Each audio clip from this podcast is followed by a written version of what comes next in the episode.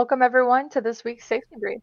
Today, we are focused on a critical aspect of cybersecurity insider threats.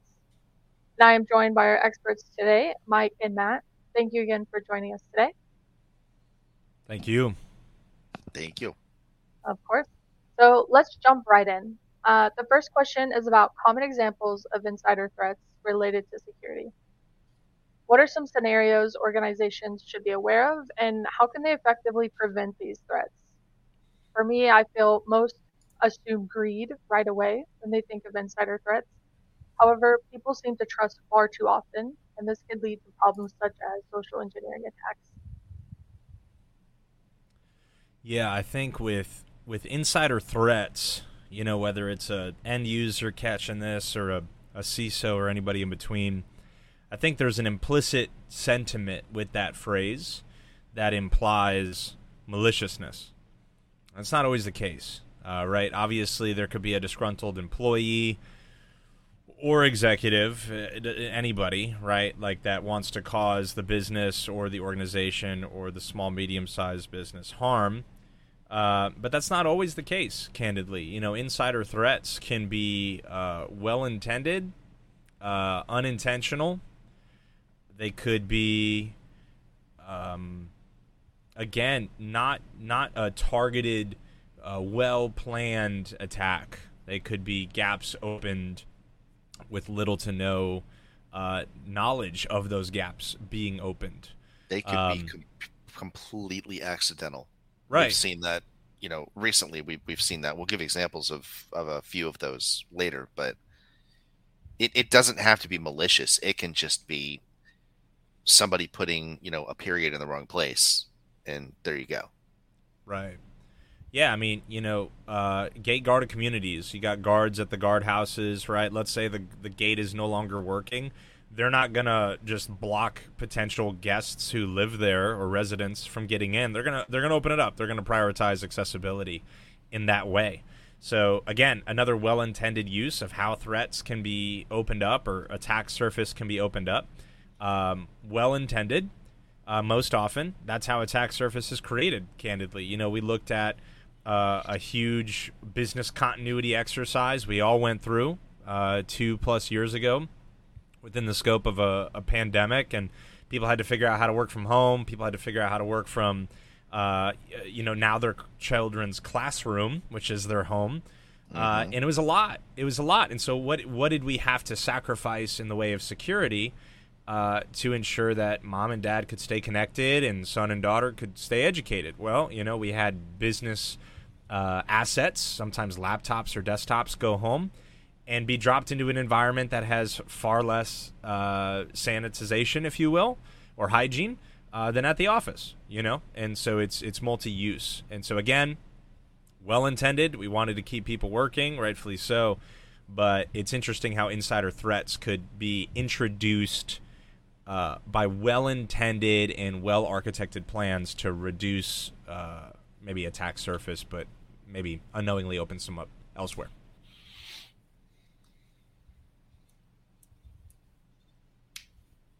Matt, anything from you on this? I mean, I just I echo what Mike is saying. There's so many so many possible ways that you can open yourself up to accidentally becoming an insider threat. It's nothing that you're intentionally trying to do. It's just unfortunately you were put into a situation and it became a byproduct of it. Um, I mean, let's think about how many people, like Mike was saying, laptop comes home, laptop is better than what the kid is playing on. When you're at home, how often do you lock your computer when you walk away from it? I mean, I can I can tell you from example, my wife never. I mean, I can walk over there and because she has a Mac, the thing stays open for like 20 minutes if she walks away from it. So you have a kid, kids, you know, singular, plural, well, whatever you have. They don't like their tablet because it's not strong enough to play their games. If they're even remotely inclined and knowledgeable, you could end up with something installed on your machine that you were not aware of. You come back to the machine, they're sitting there playing a game. Well, if that game has any kind of social interaction in it, kids don't really have a filter. the first thing you're going to say is, I'm playing on my mommy and daddy's laptop. It's their work one. It's really nice. Oh, well, you know what I'm going to do as a threat actor? I'm going to start probing for information. I mean, there you go. You've got somebody on a laptop that has information. It could be valuable. I'm going to, you know, send an innocuous link and have them go to it. Oh, look at that. Now they've got a Trojan on their machine. Now I don't have to worry about them being in the game. I can just wait until later, hop in there and look around. There you go.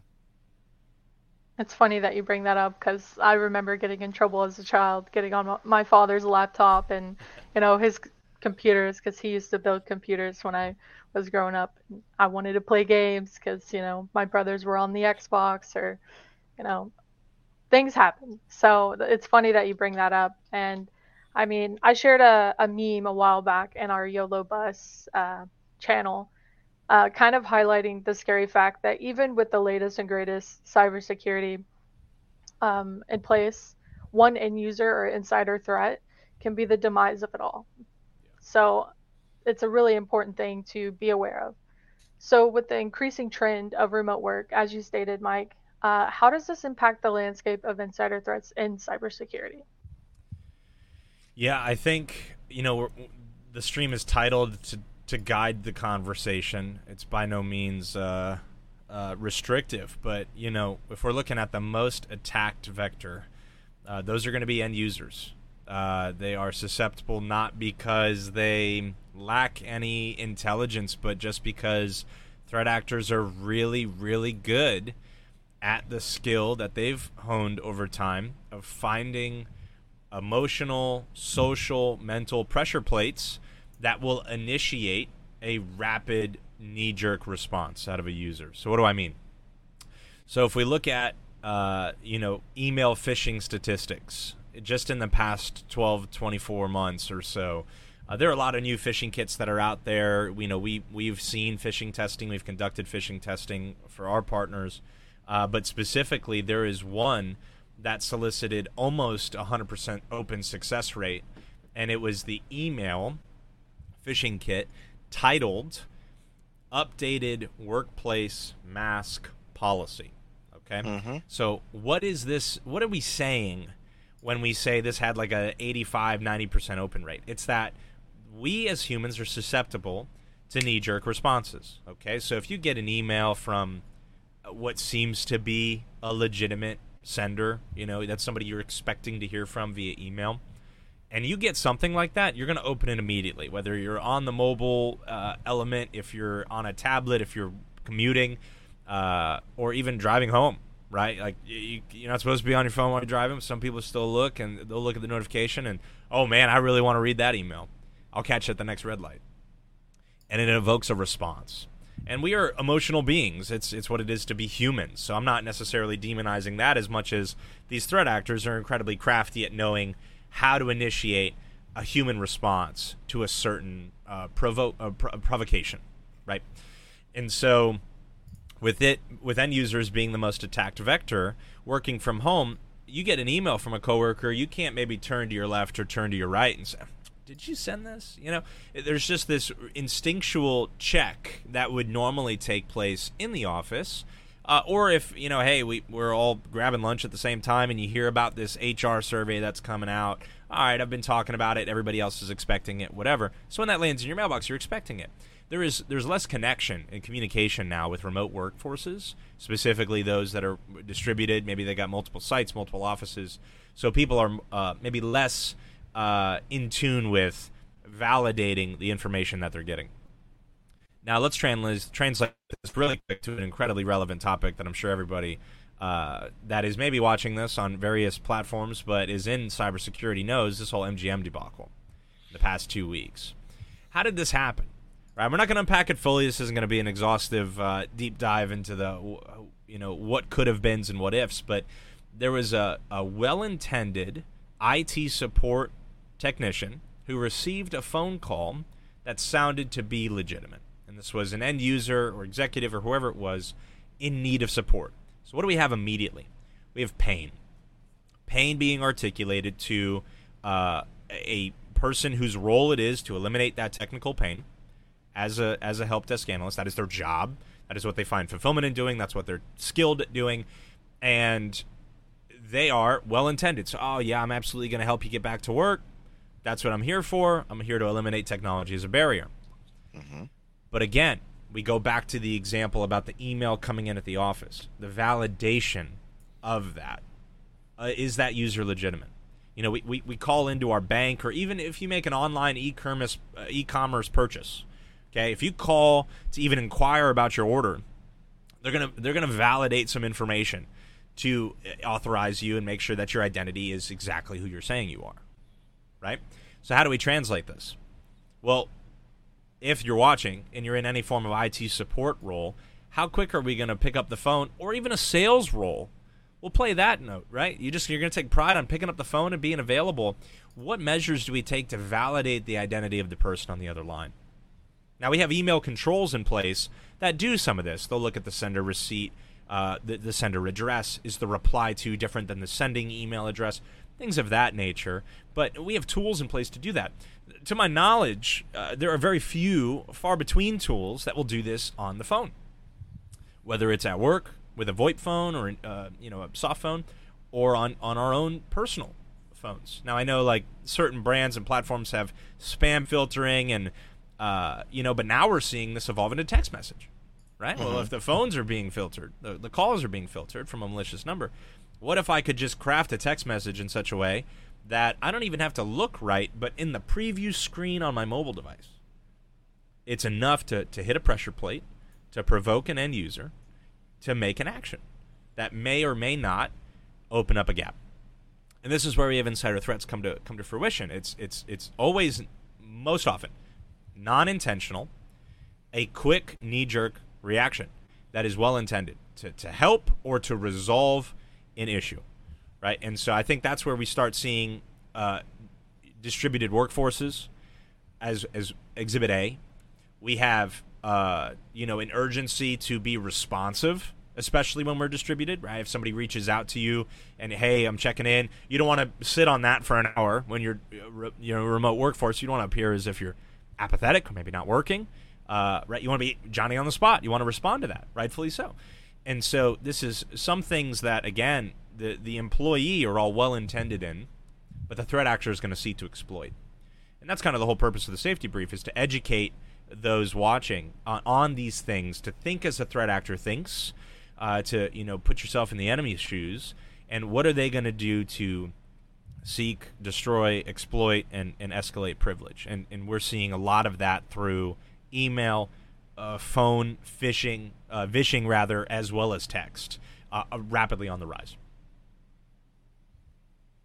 When you speak of education, user training, and even awareness, like you said, letting them know that this is going to be coming through your email or this is coming up, that's a huge role in you know mitigating these risks.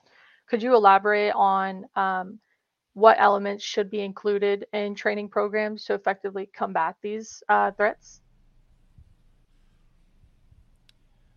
I could definitely expound, and Matt, I'd be here, uh, curious to hear what you have to say on this. But I think in the training programs, you know, the, the Marine Corps, we talk about, you know, you, you, you train like you fight. Mm-hmm. It needs to simulate real time. It needs to simulate uh, real situations. So what does that mean?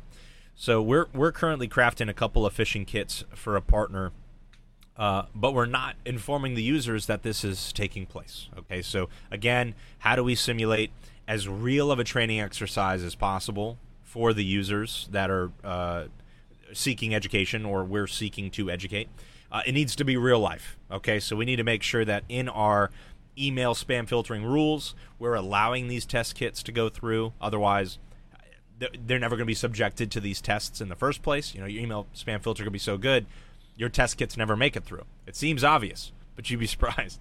Um, the second piece, I think, is also making sure it's a blind test. We're specifically talking about email. The end users can't be suspect or uh, knowing that the testing is taking place. Otherwise, you tip it off and they can get lucky. Uh, but I also think that there's a there's a important piece to duration. You know, if you if you choose the same four week period every year to train people, uh, then they're gonna they're gonna become. I mean, people are intelligent. They they understand that pattern over time, and so no different than if you're in school growing up and you're getting a fire drill, you know, and your teacher secretly, hey guys, we're gonna we're gonna have a fire drill, you know, later today, right? We're not supposed to tell anybody, but we want to be the first ones outside, so we look at it. right. So what have we done? We've we've we've actually thwarted uh, the efficacy of the test a little bit, right? Because it's not real life. It's not you don't get a heads up. There's going to be a fire, and so uh, I think it's just maintaining setting the fire. Uh, it's a valid point, uh, but uh, for most of our viewers, I don't think anyone's starting fires. But to the point of the user, uh, it could happen anytime. It could happen anytime. There could be a phishing kit that lands in a, a mailbox. You could get a phone call uh, at, a, at, the worst possible time. You're on the way to the hospital with a family member. Your kid's getting uh, picked up from school early because they got injured. Something, right? But the, in our least susceptible times, we need to maintain that vigilance. And so, if we try and recreate as real life of a training simulation as possible, then again, it becomes second nature when a situation happens and that's why train train like you fight is a is a thing, right? Because when, when you're in the middle of a situation, whether it's obviously combat related or it's uh, incident response related, or your training kicks in when that fight or flight, uh, you know, instinct kicks in, and so you're going to resolve to your training. That that's what's going to immediately take over with your problem solving, your decision making, and so I think again, making a real intentional effort to um, simulate a real time uh, example for end users. You know, and I, there's even phishing tests now that do text messages. You know, mm-hmm. and uh, and I think that's super valid. I think that's cutting edge because I think again, uh, it's kind of a catch twenty two. The better your spam filter is, the less phishing your users will see. So they, they become less trained. You know, becomes a little bit easier. It's almost like self driving. At some point, we're all going to be really bad at driving. so if we have something doing it for us, and so again, maintaining a real live training simulation uh, creating diversions in the uh, frequency. Uh, so it's not the same time, the same place, the same season of year, and uh, obviously diversifying the, the forms of tests, whether that's a password complexity test or a phishing test or whatever it could be. I think those are some good starting points.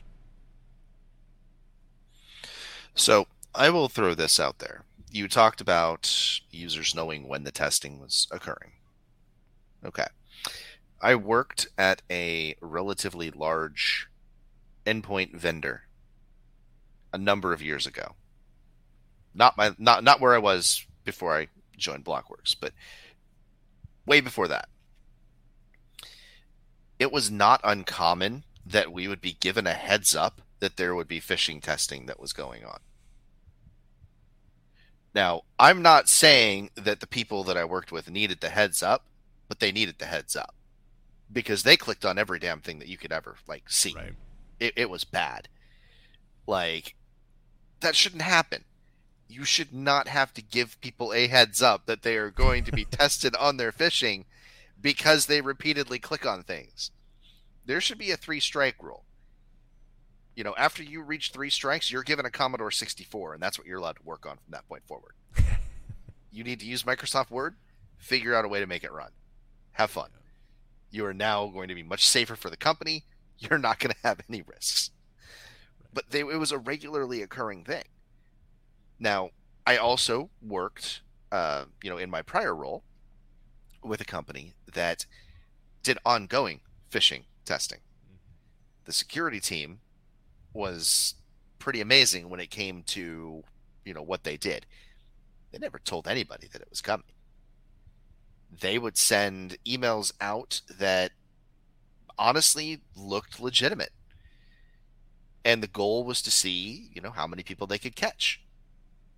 There was no penalty if, you know, if, if they caught you with it. It was education. It was to show you the differences in how these things could be sent. So, you know, there's there's different ways to actually look at how you do that, but if people want to understand how phishing actually works and understand what goes into crafting a phishing campaign, I'm gonna need you to get on GitHub and look for a thing called PyPhisher. You can run and simulate your own phishing campaign to see what exactly it looks like what goes into it, the process that, that they're doing, what you can include in the kit. That's one of the best ways you're going to learn. Getting the simulated emails is great, but when you start to get enough of them, you notice a pattern. You notice the keywords that they're putting in there. You notice how they're wording things because it's always somebody that's writing it. The writing style isn't going to change. Now they could start using ChatGPT and ask ChatGPT to, you know, create it a phishing email or create the content of a phishing email.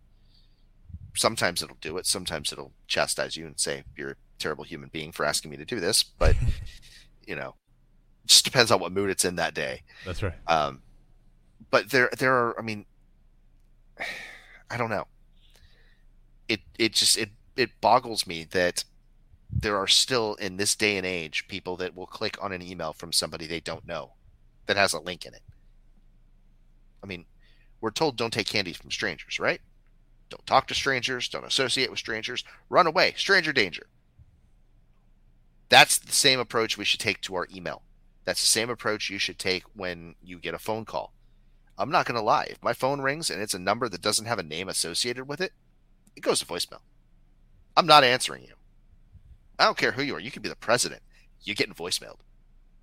Text me, leave a message. I'll think about calling you back. Those that need to get in touch with me have given me their number ahead of time. It's saved, and I know who's calling me. Those are steps that you can take to help keep yourself safe. If you don't know who it is, don't give them any information. If the first thing they do is ask you, uh, What year did you graduate high school? Man, just hang up. Okay? just hang up. If they ask your dog's name, hang up. If they're so brazen to say what's your grandmother's maiden name or your mother's maiden name, dude, there, there's no saving you if you give them an answer to that. I'm sorry. Yeah. But these are things you got to look for. People are going to drop these kinds of things into conversations with you. They're trying to get the information. The best one that I've seen people putting up all of these stupid polls on Facebook What's your favorite food? What's your favorite color? Do you guys not realize those are the same questions that almost every banking institution is asking you for as a security question? Yeah. And you're just over here sharing it on Facebook trying to show how cool you are. Yeah. That no. No. It's good to think that anything like that is a form of recon. You know, they're they're trying to gain that information and I love that you brought up, you know, uh, social media and like your phone numbers and stuff because I feel like social media is a huge role that made everyone think like, oh, someone's calling me, I have to answer. Someone sent me a friend request, I have to approve it. For me, I am very strict on who is allowed to follow me, who's allowed to see anything on my profile, and if I even have a profile file on certain, you know, platforms. So I think, you know, even on a personal level rather than, you know, corporate, you really have to think on what information you're putting out there and how you're putting it out there. So I love that you brought that up. And I actually worked somewhere as well who had a phishing campaign, gave out warnings. Um, and like you said, I love it. yeah, gave out warnings. So everyone knew it was coming on that day. It wasn't a week. It wasn't a three day period. It was. Good Lord, they broke it down to coming, the day. Yes, it was. There's an email coming this day. And I, I've not going to name names or you know companies but someone next to me said ah i got an email and i'm not sure who it's from but i think i should open it and me you know having a little bit more education i told her you know hey we have these you know campaigns coming in i wouldn't touch it like yeah. just just don't touch it if it's important it'll come again or someone will bring it up don't yeah. even worry about it and what did she do she opened it and to my surprise there was no markup there was no you know any kind of talk or anything. It was just like a, another number added for them to count. Um, and another surprise was there was no education. There was no video. There was no why did you click on this? It was just she clicked on it. That's it. Done and over. So for me, I think if you're even gonna go and you know take the time to send out these campaigns, number one, like Mike said, don't give a warning. Make it like a live fire and number two, have a plan of action on what you're going to do when these, you know, campaigns are clicked on or when more education is needed. Because if someone's aware that this is happening and still had the urge to click on that email, there's some major, you know, learning gaps that need to be brought up. There's some major things that need to be taught to your end users. There, there's something that I think has to be shared right now. We're, we're going to see if this actually works. Okay. All right. Mike, you were talking about all of the security that you had, you know, in place. You were talking about how you can have all of the security. All right. Here you go. Here is all of your security right here. In this corner, we have all your firewalls, your encryption, your AV software. You have your DLP solution. You have everything you could possibly want. Over here is Dave. Which one do you think is going to win at the end of the day? So that's profound because uh, it is. It is comics, man. I tell you, it's in a profound way of communicating messages. But the reality for cybersecurity implementers today is you can have millions of dollars of security controls perfectly implemented in place, um, and this is why we've reached the most attacked vector is is the user. Uh, Elizabeth needs to share her picture. Yeah, yeah. the really end user, the end user. That that is, that is MGM right there. Like one hundred percent. That is MGM. That's the meme I was I brought up earlier. I actually yeah. tried sharing prior to going live, but for some reason mine wouldn't share. Yeah, so. yeah. No, it's me, it's incredible. Get it? Give me a second here. But yeah, this is the the photo that I was. one more about. show and tell for you guys because I believe this actually this outlines everything that happened with MGM in a nutshell.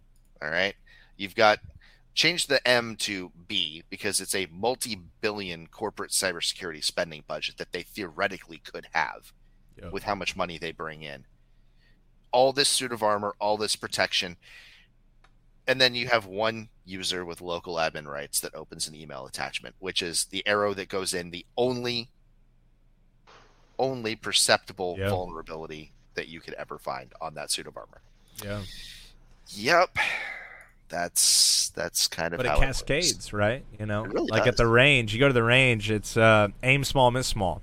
You know, if mm-hmm. you aim for something the size of a penny, and you miss, you're you're still within a tight group. You know, if you're aiming for something that's five six feet in height or width or diameter or whatever, big target, you're gonna miss. You're gonna miss large. And so, what we see with these threat actors is they they craft these campaigns incredibly specific to the logos, the branding, the white labeling. Because I could just go to any website, copy paste, and throw into a an mm-hmm. email template pretty easily. But this comes back to where we, we talked to and alluded to earlier in the, the discussion today about OSINT, open source technology, and where or open source information, where uh, most, if not all, people post on social media thinking that it's solely their followers or solely people they know that have access to this information. But I can't tell you what a what a, a bedrock of OSINT that LinkedIn is uh, for information. Oh, because if I see your title, your company, your coworkers, your first name, last name, your photo, and all these things. And I, I, I love and shout out everybody on LinkedIn that calls attention to their family or their significant others. But all it takes is a copy pasted photo of a significant other or someone you care about into an image that looks like a potential police report that says there's been an accident, a car crash. Mm-hmm. They put in that photo. This is the, uh, the last known photo of the, the victim and you're going to be reading this in such a way that you are uh, you, you have an adrenaline dump okay and we just need to be honest about our human condition that judgment sometimes uh, wavers in that fight or flight scenario and so just to be conscientious of, of, of what you're sharing online i can't think of the last time i posted a photo of my children or my wife candidly on social media i think it's really just been like internally with coworkers or like SMS that's encrypted back and forth. Mm-hmm. I, I, can't think of the last time I posted social media. Why? Because again, it's anything I'm putting out there into the public channel can and will be used at some point for a targeted attack. And, and can I throw some nightmare fuel out there? You can, but again, this is this is meant to educate, right? So oh, it like, is. This, this is an educational nightmare fuel scenario. uh, so everybody, you're talking about LinkedIn. LinkedIn yeah. is awesome. I use it all the time. I'm on there regularly posting stuff. Like you, I don't post crap about anything for my family. That is a topic that is off limits for me to post on LinkedIn. A lot of people say, "Well, it brings the it brings a more, you know, rounded aspect. Yeah, uh huh, uh huh. You have fun with that. I'm not doing it. I will be the emotionless robot on LinkedIn. Deal with it. But why do I do that? Most people, when they sign up for LinkedIn, they're not using their company email address. They're using their personal email address. So you're signed up for LinkedIn. That's great. All I have to do is go on LinkedIn and there's a spot on there where it says contact. You can find that email. It's very readily available for you. Now, all I do is I take that personal email address. Most people are using Gmail. Fantastic. There is actually a lovely utility. Again, it's in Python that I can go over. I can toss that email in there and I can find every account that you have that is associated with that email address.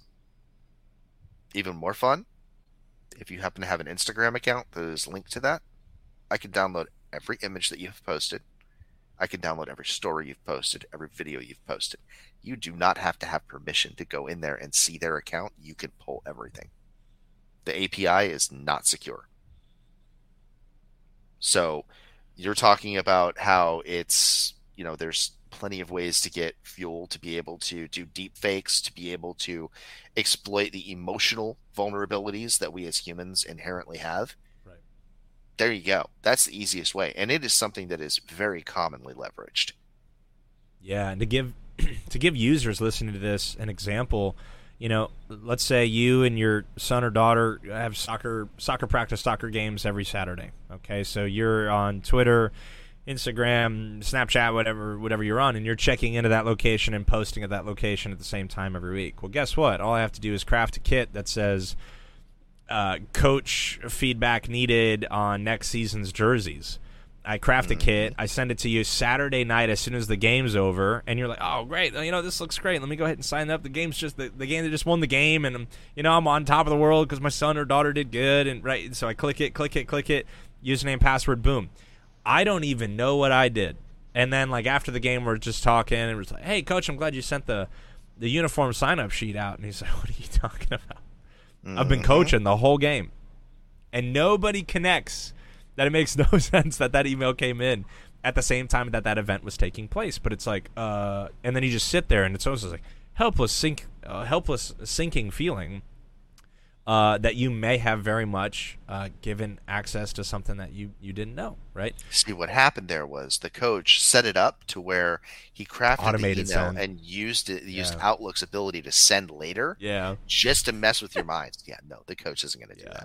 that. But again, my, the point of that uh, topic being brought up for me is a lot of this can be warded away with common sense. Just a second set of, of thought or validation. You know, Matt, earlier you talked about, you know, your significant other or somebody in your family texting you or calling you. You see the contact. Well, you know, we have SIM swapping now as a as an incredibly uh, common, more common than people think. You know, I st- I think I still think SIM swapping right now is people's like, uh, it'll never happen to me you know but as more phones go to strictly limited to sim like esim where it's easier to masquerade they don't need a physical sim card in their phone or a physical token from their carrier to validate that that's their number it's easier to impersonate It and is. so uh, if i get a text message from my significant other uh, you know what what level of suspicion am i going to have If it shows Right, or am I- up green, a whole lot of I'm a- suspicion. well, right, but- but again, there's small indications like that. Correct, that's good uh, from like an Apple to Android user. But again, Mm-hmm. there's we we in a zero trust model, we need to assume that the attack can come from anywhere at any point from anyone, even trusted contacts. And so, you know, because again, we look at what we see as insider threats constantly happening as a, a person of position or authority at an organization, their account is compromised, and they have they have um, how do you say influence in the organization. They have uh, power, they have jurisdiction to send emails out, request tasks of people, and so that's why you're seeing left and right these business email compromises. That an email came from a C-level exec or a director level to administrative assistant, associate, analyst, end user help desk, whatever it is. Hey, in a meeting, need you to wire this money, need you to purchase this thing uh, to this person as soon as possible, very urgent. Who, like percentage wise, let's just be candid here. We're going to exercise some candor. Who is going to say, hold on, boss man, boss lady, whoever it is, supervisor, can you please validate this, this, and that? Not many would have the gusto to do that. But what are we doing when we, and it seems like questioning, and it's not, it's validation. Right? So again, no different than what the bank does when you call, no different than, you know, whoever it is that you're calling. There is importance in taking two minutes or less, 120 seconds, to just validate any request you're being given or uh, information you're being passed. And that could be a physical, hey, does this sound right? Even just turn to your person at home. Okay, so if that's like if you're at home, you're working remotely, and it's just a significant other. Hey, does this sound right? Because again, it's two heads are better than one. Does this sound right? Does this sound like something? Have you ever seen anything like this before? Right. So no one's going to get fired for not responding in 30 seconds. Okay, so I'm talking up to 120 seconds. Execute some judgment. Let the cloud, the clouded, uh, maybe fog of war, kind of fade, and just exercise some caution. Because if it if it doesn't smell right, doesn't look right, it may not be right. And whether that's your cousin in Nigeria or Kazakhstan emailing you about your gold inheritance that you're now entitled to, or you know your coworker asking you to purchase lunch for the team at this link. Hey, can you process lunch for the team on this Grubhub order? You know, it's grubhub.co, not com. right? And it's just again looking at this stuff and just exercising my my recommendations 120 seconds of common sense can go a long way and save millions. I'm not even mincing words. Millions. But we just need to have the discipline to know that that is, you know, you're protecting your own job, your own company when you do that. And uh, it needs to be more common. The other thing that I would I would recommend is when in when we have a large scale security incident that occurs, the number one thing that I see is everybody and their brother, their cousin, their uncle, their relative that they haven't seen in 45 years comes out trying to sell you on something about how they have the solution to all your problems. They don't. When the MGM thing occurred, the first thing I saw was everybody coming out saying, well, if you were using our zero trust solution, this wouldn't have happened. That's a load of crap. What's the number one way to get around zero trust? Social engineering. That's exactly what was done social engineering. So, what you're telling me is using your solution that is zero trust based, that is known to have a weakness to social engineering, is going to prevent the exact thing that just exploited it. Okay, great. I'm tracking you. That's a terrible pitch. That's the equivalence of chasing an ambulance after an accident. Good job. What you need to do when an incident like this happens, step away. Focus on what's important don't focus too much on new products, changing anything, etc. Wait until you have all the details. Those details are going to tell you what happened, how it happened, why it happened. Every attack is going to be different. The motivation is going to be different. The methodology that they use to get in and do things is going to be different. What worked for the MGM attack is probably not going to work for a mom and pop shop. It's going to be completely different, completely out there. You have to take the time to weigh all of the information before you jump in and say, oh my God, we should buy this right now. No, no, you don't need to. And if anybody says, but wait, there's more as part of the sales pitch, just run away. Run away. You do need to be wary of those sales pitches in times of pain. And again, it comes back to ensuring that you're under a, a, a train of thought where judgment is intact you know and again no different than the the employee getting the text or the email from their superior asking them in a pinch super urgent what are they trying to do? They're meant to create they're trying to create pressure okay? They're trying to create pressure which lowers judgment heightens response time and urgency okay? So especially even more so whenever you're given an urgent request you could be a technician at a help desk, give an urgent request, please disable AV agent desktop 235 user can't work. Immediate response, oh, there's pain. Again, no different. There's pain, I need to resolve, go in disable. But again, validate. Pick up the, the phone. realistic response 120 is seconds or less. They already aren't working. them not working for another five minutes is Yeah. not going to be the end of the world. Yeah. And and what does that phone call look like? You know, again, a, a lot of this could be nice uh, platitudes, but what is it? Let's unpack that. What does that actually look like? Hey, You know, hey, sir, ma'am, if that's your superior, if you're an end user support desk, uh, you know, communicating with the user. Hey, I'm totally tracking the request that you sent. I understand the urgency behind it. I just need to validate a couple things to ensure that I don't cause unintentional harm, insider mm-hmm. threat, by fulfilling this request for you, whether it's the AV agent, whether it's the wire, the money. Can you please validate that you sent this email to me at this time? 30 seconds of dialogue, uh, 60 seconds of back and forth, you're still resolving this in 120 seconds. Oh, they're in a meeting, they can't talk. Again, risk well, then it reward, doesn't right? need to be resolved. risk I mean, reward, that's- right? That's and so where most that's things can wait 30 minutes. Most things. Exactly. I'm not saying all things, right? I've I've, I've worked in a the, the trading vertical in, in IT support. That's a high stakes, high high speed uh, kind of environment. But you know, for most things, um, 120 seconds of validation. Again, even if it's peer review. Hey, I got this email from from Jim or Barbara or whatever. Does this sound right? Are they actually in a meeting right now? It says they're in a meeting right now. Where are they? No, they're in Barbados. They're on travel. Like they're not in a meeting, right? So it's Mhm. like again, a second set of validation, get a second set of eyes. Nobody's gonna think less of you. No one's gonna. Again, what are you doing? You're protecting your job, protecting the company's reputation, and all the fallout that can ensue after the fact.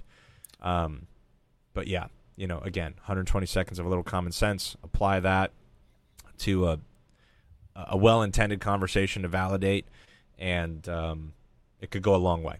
It go a long So way. let, let's build on that. Recently, there was a report of a company that fell victim, not MGM, somebody else.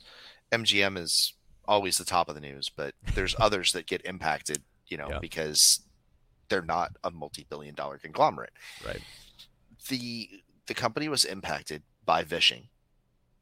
They said that they were successful because the user called in and actually created a deep fake to sound like the CEO.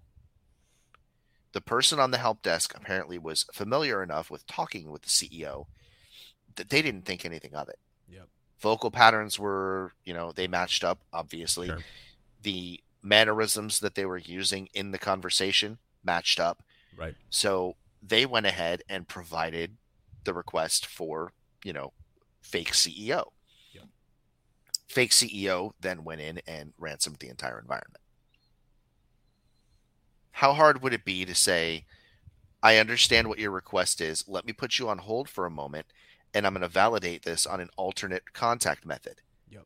Put them on hold, call Yep. their cell phone Yep. call their work phone, call any number that you want that they have in an internal directory that somebody's not going to have access to. Yeah. If they say, "Oh, you don't need to do that," guess what? You don't need to provide a, a action to the response. I don't need to fulfill the request. Exactly. Oh. Yeah. I mean, it can wait. If you can't validate, then you don't need to have it done. That's just the the long and short of it. Human validation is something that we talked about last week or uh, last episode. Yeah. If you don't have that human validation, what's the point of having all of these processes in place? You may as well just have automation where if anybody anywhere asks for anything, it gets done. Yeah. I mean, even if you think about TSA going through the airport, okay, it's one of the, one of the most most secure. Right, we'll, we'll use that word. One of the most secure places to traverse through, or even customs. You know, coming into the country, out of the country, package whatever. may end up There's- lighter depending on which port you're going. yeah, right. But uh, but what are you doing? Uh, I have a physical token that is my Yep. my boarding pass, either electronically or in a paper form that I picked up at the the check-in counter. I present that. There is a reason there are not just kiosks at the security checkpoints. If there true. were, we can automate everything. Now, are they using automation to validate that board? Yes, it's a two-factor validation. They're scanning your boarding pass, they're looking at your ID, they're looking at you, they're looking back at your boarding pass, validating the name and passing it on. This is automation with human validation in its finest form. People say, "Well, no, I just I, I take security tools and I deploy them and they're sufficient on their own." It's not the case in the most secure places in this world, so how could you think that tools or automation alone? You think the the $5 per machine thing you bought on a Google ad is more secure than I'm not saying TSA is impeccable, but I'm saying they're doing something right. There's something to emulate here. And Hey, so the they automation went ahead and made sure that my toothpaste was the proper size when I went through. So Hey, obviously they're being pretty thorough. reducing the risk. It's all risk reduction, right? Nothing's perfect, you know. Uh, but again, there's risk reduction in that, and so Mhm. the automation human validation piece is important because not just is this emulated through other secure spaces we've seen tangibly, but you know, you look at cyber insurance forms, you look at uh, compliance frameworks now that are not just asking if certain tools are in place; they're asking if the tools are in place, professionally managed and monitored and that is something we didn't see three, four, five years ago, right? So, like on the forms, you know, on the questionnaires, if you will, to, to seek coverage, it was, "Do you have AV? Yes, no." Checkbox. Right. There was no validation or proof you had to provide. It was a yeah. lot more detailed. right, and now it's the mo. You know, two years ago it was, "Do you have EDR?" Oh, a new a new three letter acronym. Yes, I do. Now it's insurance companies are candidly saying, I'm still paying out on claims where people have said they have AV and they said they have EDR. So, what are they going to have to do? They're going to have to increase the scrutiny to uh, ensure that they can still run a profitable business as anybody needs to. But again, the point is, is that it, the key is automation and human validation. At the end of the day, the end user was hired because they are incredibly talented, skilled, and their God gift and calling to that job. Ultimately, for most people, it's a generalization, but for most people, uh, Jim is a plumber because that's what he's incredibly talented at. I have no aspirations to do plumbing, and I would do a terrible job at plumbing. Right? It'd be big problems. Why? Because that's his gifting or her gifting, whoever's in there. To ask them to become a cybersecurity expert is unrealistic. Can we educate people? Absolutely, 100%. And I'm not undermining that point, but at certain limits, we have to not demonize the users, but rather be better about the the controls we deploy. And how does that happen? Automation with human validation. You get best in breed endpoint, edge, cloud, email security tools that are doing the right things. But we also need eyes on glass to be that TSA agent to look at that boarding pass, scan it, validate it, look at who's in front of me, and then allow them through. Because otherwise, you know, again, it's it's all risk reduction. So um, for end users listening, you know, the takeaway is there's a long, there's a lot of value that can come from taking 120 seconds to slow down and examine the request or the text or the call that you're getting. Um, you know, for CISOs and those responsible for implementing controls, uh, a certain level of realistic expectations you can have on end users. Most certainly educate, most certainly instill confidence in, but also maintain expectations. There are certain controls that will supersede the end user, but how do we catch that? And this is where defense in depth and other good things come in that you have overlapping controls to catch that. But yeah, it's it's a hot topic right now because again, you look at MGM, you look at any of these organizations, they are number one, not without money, and not without security. And if and if they could be compromised, it ought to inform, not through FUD, not trying to put in fear, uncertainty, and doubt, but it ought to inform others to say, how am I leveraging security today, and how could I learn from? It'll be somebody else in three weeks, whatever event, but how can I learn from this, reduce my risk, and just take a nugget of wisdom from this event, and you know, turn it into a winning and learning moment. So I'm glad. Oh, sorry. Go, Go ahead, ahead. No, no, no. Go I'll- ahead. I was gonna close it out, so you're good. Well, I wanted to take a couple moments and kind of uh, go over some recent developments that we've actually had in cyber um, pertaining to threat groups, and also a oops that we could add as the blooper of the week. So we'll start with blooper of the week, and I'm so sorry for Microsoft. Like you guys have had possibly the worst year that I've ever seen. Okay. Your signing keys get stolen, all kinds of stuff goes out there. And then what do you do? You dump 38 terabytes of internal information to a public drive. That's a true story. That, that is just that's a true you story. You can't make this up. It had internal signing keys, internal conversations, uh, all kinds of other stuff. And then before that, what happens to them? A court hearing that Microsoft has ends up getting flagged as public. Not only does this, you know, go public, but it talks about future IP of the company in the court case. Games they're developing, new controllers they're developing, the new console they're developing hmm. like Microsoft has not had a good year. Yeah. All right. The 38 terabyte dump, that's just the cherry on top of the cake. I'm sorry. That that should never happen. Again, validation before you hit publish. There you go. Yeah. Now, the other one that's less happy, there was a poll sent out after the MGM situation because MGM still has not paid the ransom. MGM is still down. MGM is still trying to rebuild all of their stuff. Uh, spoiler, ain't going to happen. Um, they are in a world of hurt right now. Because of this, Lockbit, which is the most prevalent ransom group that is out there, sent out a poll to their members. Er, I'm sorry, not members, associates, as they call them. Their associates were asked what method they would support in the future as far as how to handle ransom. Well, one of the uh, one of the team, I can't remember what it is. Um, it's an it's an affiliate of theirs. Came back instantly and responded that they would be using the second option. The second option states that they will look at the total revenue of the company over the last year.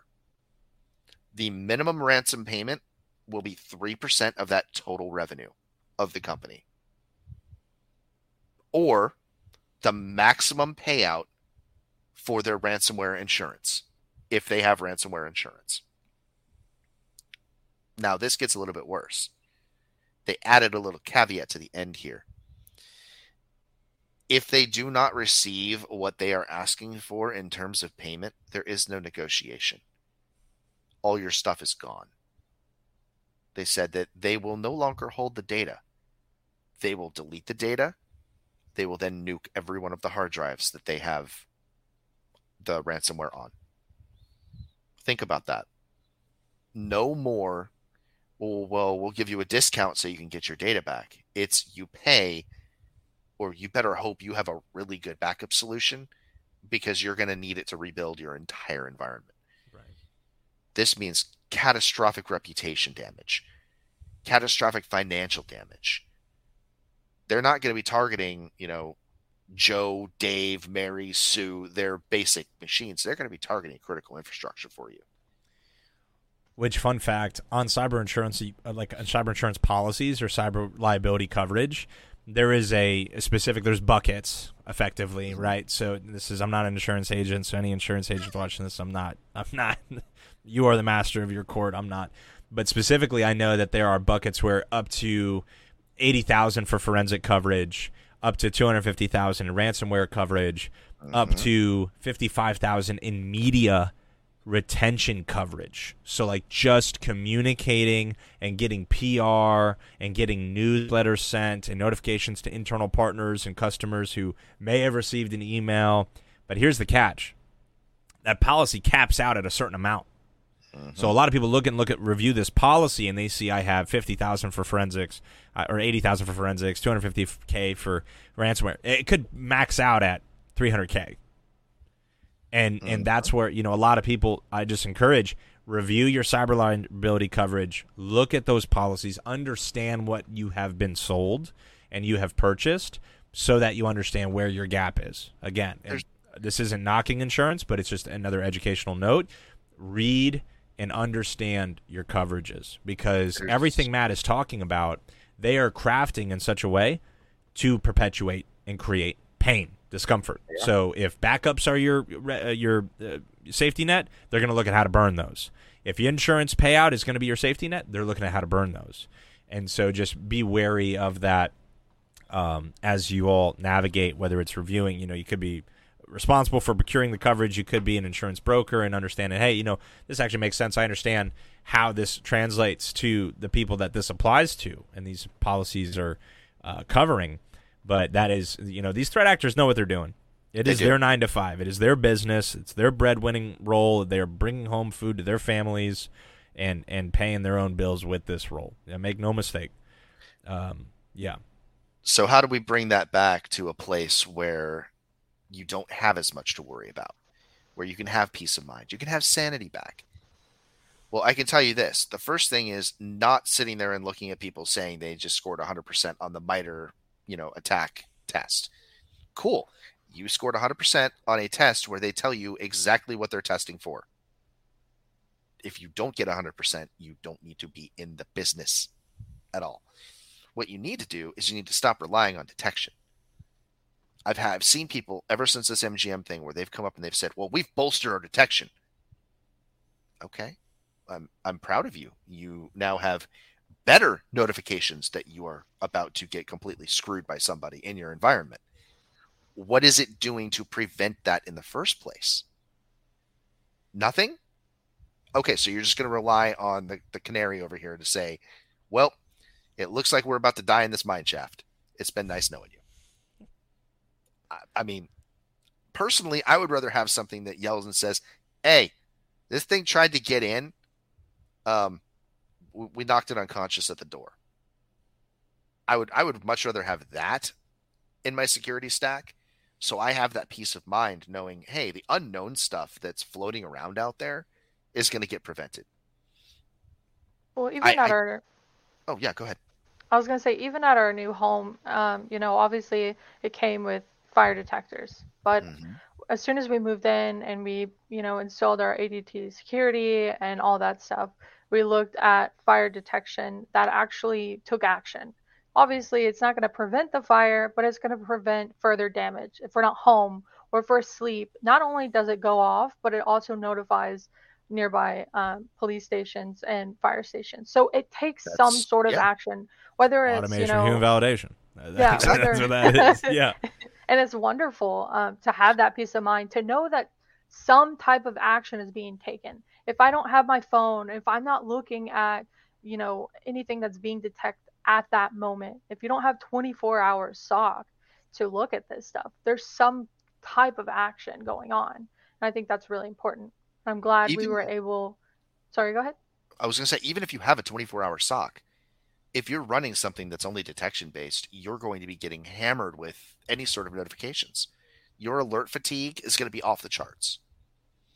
That's not a way to operate. And the more alerts you have coming in, the more fatigued your your engineers are, the more chance they're going to see something and go, "We've seen that before. It's it's not worth you know investigating." And guess what? That's the time that somebody was leveraging an attack that got in, and now you have what we like to call a resume generating event. Right. Well, and that you know touches the topics that we touched um, not last week, but the the last safety brief, like you said, with the human validation, talking about that alert fatigue, talking about how we customize each policy for every environment and how we validate alerts. So we're not sending every single alert to our customers or our clients to look into. There's no alert fatigue there for our clients. Yeah. So I'm glad we were able to touch on some case studies and some things that have been going on um, recently, just to give a, a, an idea of how one person clicking on one thing or giving out the wrong information without validating or you know taking that 130 seconds like mike said can be you know the difference between working the next day or not right. you know? It, it can be a huge difference. So in user education and you know taking the time to put in plans for this type of thing is really important. So absolutely well, thank you both for sharing your expertise and insights with us today. This has been an incredible, inform- informative uh, session on insider threats this week for the safety brief. Uh, if any of our viewers have any questions or would like to continue the conversation, please feel free to leave a comment below, and we'll be happy to, you know, reach out to you or respond in the comment section. Well, until next time, stay informed and stay frosty. Thanks, everybody.